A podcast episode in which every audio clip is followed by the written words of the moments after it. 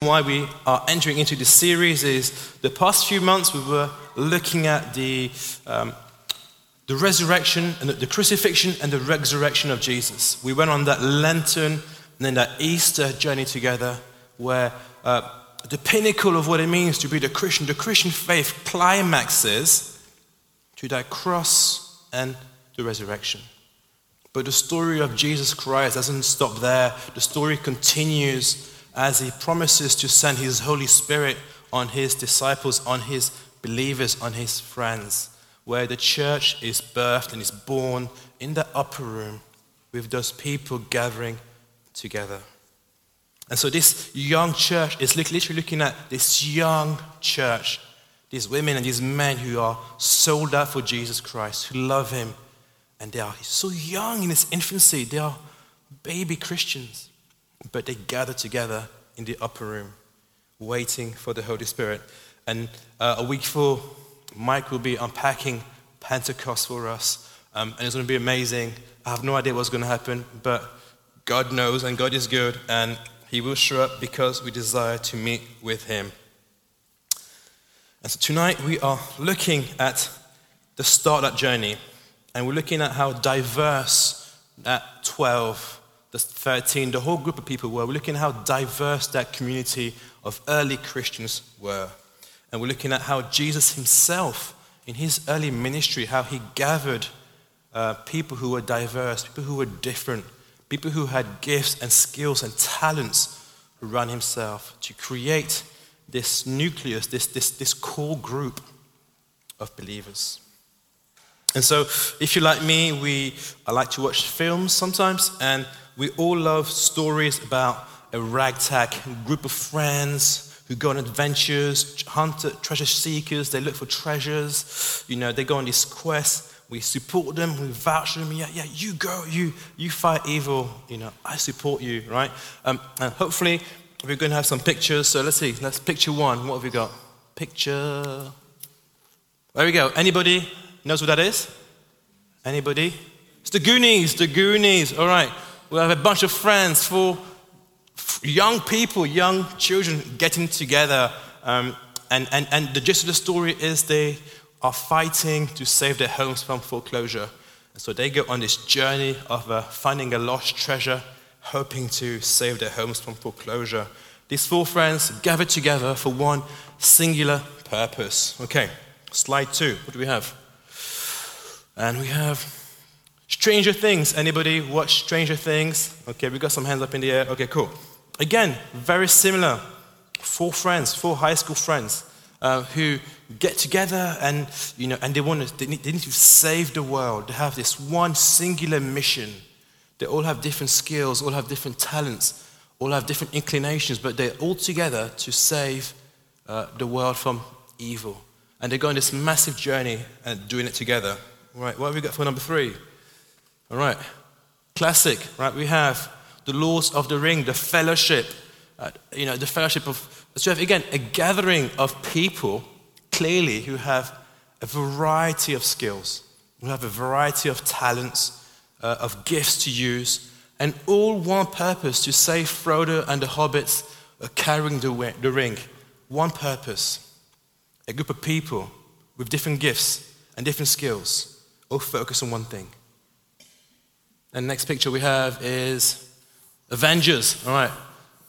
Uh, real quick, I'm, I'm, I'm Team Captain America. Anybody Team Iron Man here? Boo, boo. Okay. Um, again, same thing. Nick Fury, he gathers a bunch of crazy people, um, but they all have different skills, they all have different talents, and they all have different gifts, and he brings them together to create the Avengers to avenge the earth and protect them from evil. And so we see that uh, these people have come from all different walks of life, but yet they are all focused on one thing. They all have different gifts, different skills, and different things to bring to the table, but all for one thing. And the early church was simply that it was a young church, a brand new group, um, different backgrounds, different talents, different gifts that God had clearly given the early disciples. And this diverse group of women and men uh, they had one thing that kind of linked them together, one uh, a core focus that was their devotion to the risen Jesus. They were sold out for Jesus. Their heart was, I will give all I have, all my talents, all my skills, and all my gifts for Jesus Christ. And so this takes us to our reading tonight, and our reading is from uh, the book of Acts, chapter 2. And it's, it's a couple of verses, it's not super long, but book of Acts, chapter 2. And if you want to follow up with your Bibles, it's on page 1094. Um, and it's the fellowship of the believers, page 1094. And it says this They devoted themselves to the apostles' teaching and to fellowship, and to fellowship, to the breaking of bread, and to prayer. Everyone was filled with awe at the many wonders and signs performed by the apostles. All the believers were together and had everything in common. They sold property and possessions to give to anyone who had need. And every day they continued to meet together in the temple courts. They broke bread. Uh, they broke bread in their homes and ate together with glad and sincere hearts, praising God and enjoying the favor of all people. And the Lord added to the number daily those who were being saved. The early church, you see here, uh, it was a close knit family. They, they didn't see each other just on Sunday for an hour, an hour and a half. Uh, but we read here that they were together at all time. They lived life together. Uh, verse 42 and verse 46 talks about the habits that they were devoting themselves to Scripture. They would pray together, that they would study the Word together. Um, they would break bread, they would eat together, they would sing together, they would uh, do life together. And day by day, they would go to the temple courts and they would be together. They would share the good news of Jesus Christ together. They would uh, come together and actually receive their food with a sincere heart and a glad heart and a generous heart, praising God and gaining favor with all people. And we see here that the rhythm uh, practiced by these early Christians was one of relational mentoring. It was one where they spent time together, where they taught one another, where if you had new believers, the more senior or the more um, those maybe longer in the faith would mentor and disciple those who were quite new to the faith. They would look after them. They would uh, help them to be grounded in the scriptures really well. And this practice, they built um, meaningful relationships. It built accountability. It built responsibility into everyday Christian living. And we can see just like the diverse crew of adventurers, superheroes, believers, God has given me and given you specific gifts and talents. You cannot deny that. God has given each and every single one of us, us specific gifts, specific talents, specific calls on our life. God has given that to each and every single one of us. The book of Ephesians in chapter 2 says this in verse 10 For we are God's handiwork, created in Christ Jesus to do good works, which God prepared in advance for us to do so. God had given us gifts to use to further his kingdom on earth. We each have gifts. You have, you have gifts. I have gifts. You have talents. I have talents. I don't like maths. Sarah loves maths. She's brilliant at it. She doesn't like English. I love English. We have gifts. We have talents. We have specific calls. We have um, things that we're really good at. And God wants us to understand and use these gifts and talents uh, not just for ourselves, but and not just for the church, but for the world around us. Our gifts and talents, they're not just for me or not just for you, but they are to bless others and they are to bless the community of God and they are to bless the world around us. The gifts that we have, they, they are not just for ourselves. Imagine if Michelangelo kept his gift of painting to himself. Imagine if Da Vinci kept that gift to himself. Imagine what's, who's your favorite singer? I don't know. Um, I'm not going to say some. Who? Jack Black. No, let's not go. No. But you know, uh, imagine if your favorite singer didn't sing. Imagine if, like, someone, my, my mother in law loves Tom Jones. Imagine if Tom Jones didn't sing. What, What's, what would we missing out on these gifts? We each have gifts and talents and purpose and skills that God has gifted us and given us. And they are to use and further His kingdom and to remind the world that God's place is a glorious place. It's a beautiful place. It's an amazing place. And our gifts that enhance the beauty around us because God has blessed us with those gifts. This is what Jesus did as he gathered his disciples around himself. I was going to show you something here, but I left at home and I feel really upset that I left at home. Um, I had a prop, it was a big prop I was going to bring here. I'm really sorry, but let me try to share it with you. Okay. By now, hopefully, you know that I like to eat. You know that I like food, correct? Yeah.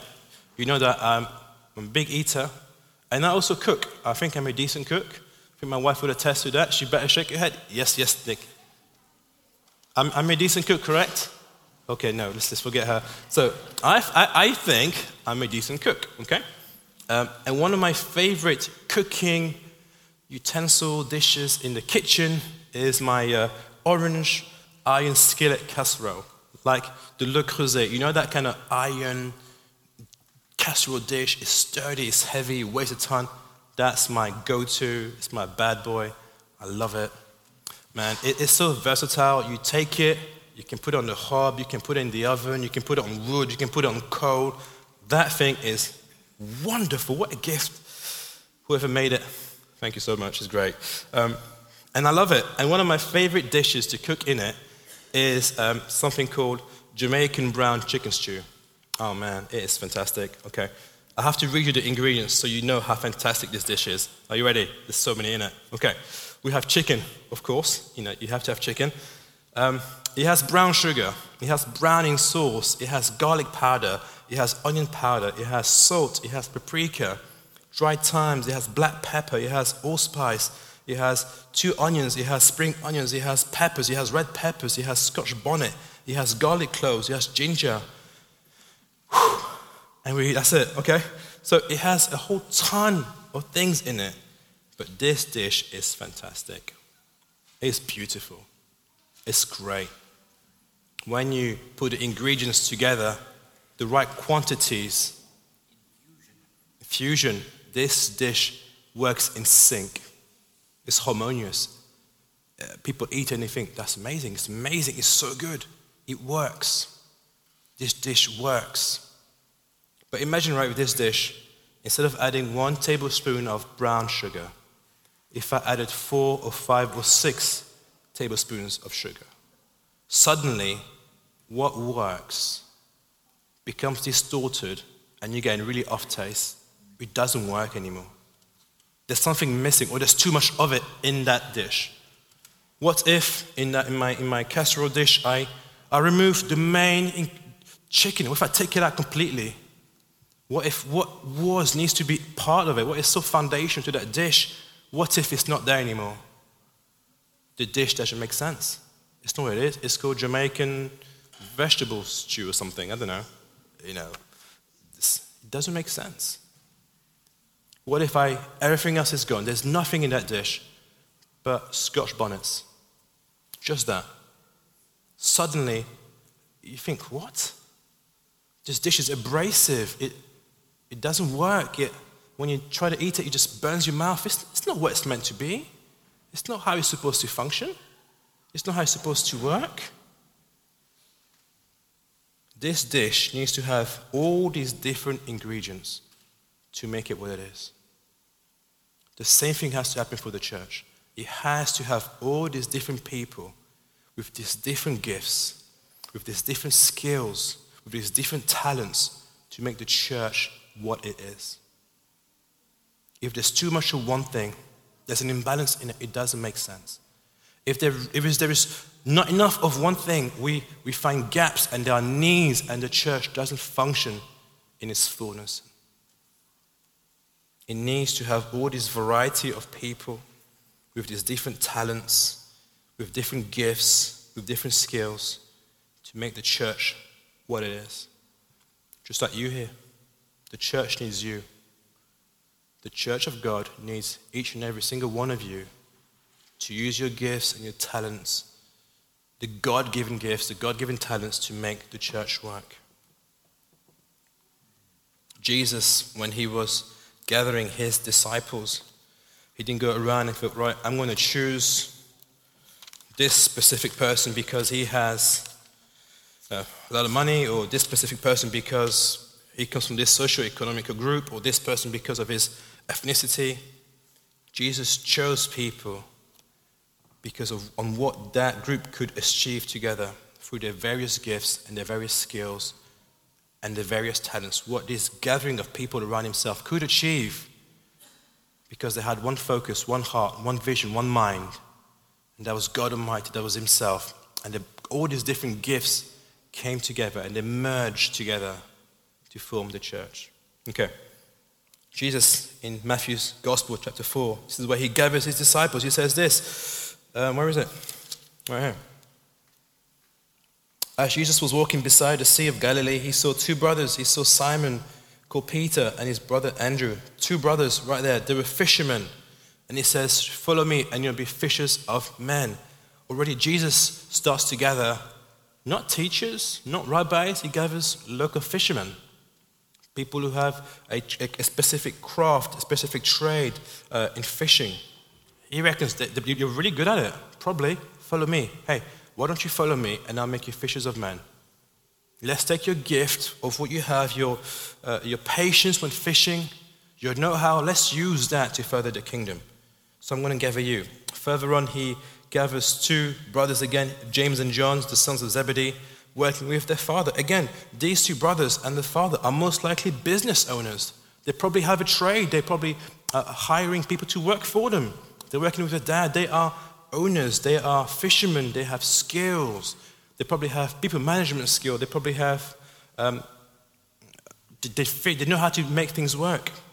Jesus starts to gather people who are different in himself. Jesus was a carpenter, he wasn't a fisherman, he was a carpenter, but he gathers fishermen with him. In Luke's gospel, we read that Jesus gathers Levi, the tax collector, also known as Matthew. He gathers a tax collector. To be a tax collector, you probably needed to have significant education. You need to know how to handle money, how to count. You're also quite wealthy, actually, if you're a tax collector, because tax collectors would take a little bit off the tax they would collect for the Roman government. And so we read that actually Matthew used some of his money to further God's mission. Jesus gathers again somebody else is different, not a carpenter, not a fisherman, but a tax collector. We read that Jesus also he gathers Simon called the Zealot, Simon the Zealot. Obviously, being a zealot wasn't a profession, but he gathers this man, Simon the Zealot, who was a zealot about, um, about God. He was a zealot engaged in political and political anarchy and creating chaos and trying to overthrow the Roman government. But when he joins Jesus, his focus shifts. He still remains zealous for God, he remains zealous for Jesus. And then Jesus gathers around himself Mary Magdalene. We looked about her a couple of weeks ago. He gathers Mary, who was possessed by seven demons. He gathers around himself Joanna, the wife of Chuza. He gathers Salome. Jesus gathers lots of people around himself. And that is just some of the disciples and some of the women. And now that you're seeing this, that Jesus is not gathering people who sound like him, who walk like him, who talk like him, who are him, but he's gathering an eclectic bunch of people, all with one focus, all with one vision to see God's kingdom come wherever they go. He gathers people who have gifts, who have skills, who have talents that can do things that he can't do, that can. Uh, uh, Jesus is gathering people who are different. And he gathers people to give us an example of what the church of Christ looks like.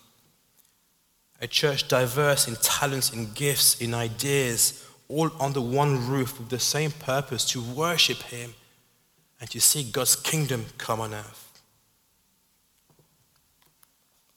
This is what Jesus does. He gathers people who are not the same of like him, but who love the God, who love him, who would use their gifts and their talents and their purposes to further God's kingdom on earth. We each have talents, we each have gifts, and we each have a purpose to play. and so, what about you then? This is where I look at you and I say, What about you? Okay. And you go, What about me, Nick? And what about you? What about your gifts? What about your talents? I truly believe that the church works, but there's always things missing. If you're not somehow plugged in, if you're, we're not utilizing your God given talents and your gifts, I think there's still something missing. I wouldn't be here where I am today if somebody didn't take a chance on me and say, hey, Nick, I think you could do this. I can see you doing this. Why don't you come alongside me? Come, come and help me with the, the youth work. Just try that. I wouldn't be here again if someone had said, hey, Nick, you, do you want to preach one day? Come, let me, just come with me. Hey, this is how we do it. Let's just, let's go and let's do it together. Again, I wouldn't be here if someone didn't say, hey, Nick, have you, have you thought about being a priest? I think you'd be really good at it. Come with me on this journey. Let's go together people seeing gifts in each other, helping them point out this is clearly your gift and your talent, and that you are needed. I'm going to read 1 Corinthians chapter 12, verse, verses 12 onwards. I think this is quite a well known verse. 1 Corinthians 12. Just as a body, though one, has many parts, but all its many parts form one body, so it is with Christ. For we were all baptized by one Spirit, so as to form one body, whether Jews or Gentiles, slave or free, and we were all given the one Spirit to drink. And so the body is not made up of one part, but of many. Now, if the foot should say, Because I am not a hand, I do not belong to the body, it would not be for that reason to stop being part of the body. And if the ear should say, Because I am not an eye, I do not belong to the body, it would not be for that reason to stop being part of the body. If the whole body were an eye, where would the sense of hearing be? If we all had the same gift, it doesn't make sense. If the whole body were an ear, where would this sense of smell be? But in fact, God has placed the parts in the body, every one of them, just as He wanted them to be. If they were all one part, where would the body be? As it is, there are many parts, but one body. The body needs you. We, the body of Christ needs you. It's important to know that you are needed, that you belong, that you are part of this diverse church, that you are part of the body of Christ, and that you are invited in it, invited to share your talents, to share your gifts, to share uh, uh, the skills you have, whatever God has blessed you with. Uh, are, you good at finance? Bring it. I'm not good at it. Are you good at graphic design? Are you good at uh, uh social media? You, is, that you, is that your thing? Bring it. Lord knows we need people who can do that. Are, you, are, have you got a gift of, of, of, of, praying, of worship? Are you a singer? Are you a musician? Uh, are, you, are you loving? Are you good at admin? The church needs your gifts. Whatever they may be, the church needs it. But not because the church wants for the church, but to just grow and to witness to the people of God what the church looks like. You are part of this body and you fit. But we need to get you involved somehow.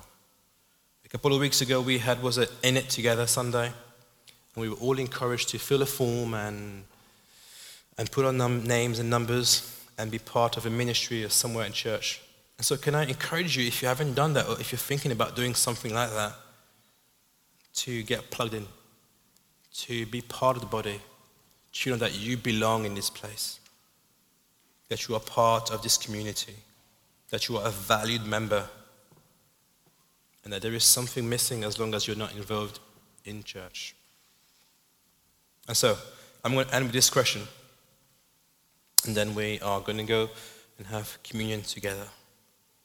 So here's my final question How might you more fully devote your gifts, your talents, and your skills to bless the Lord and His church?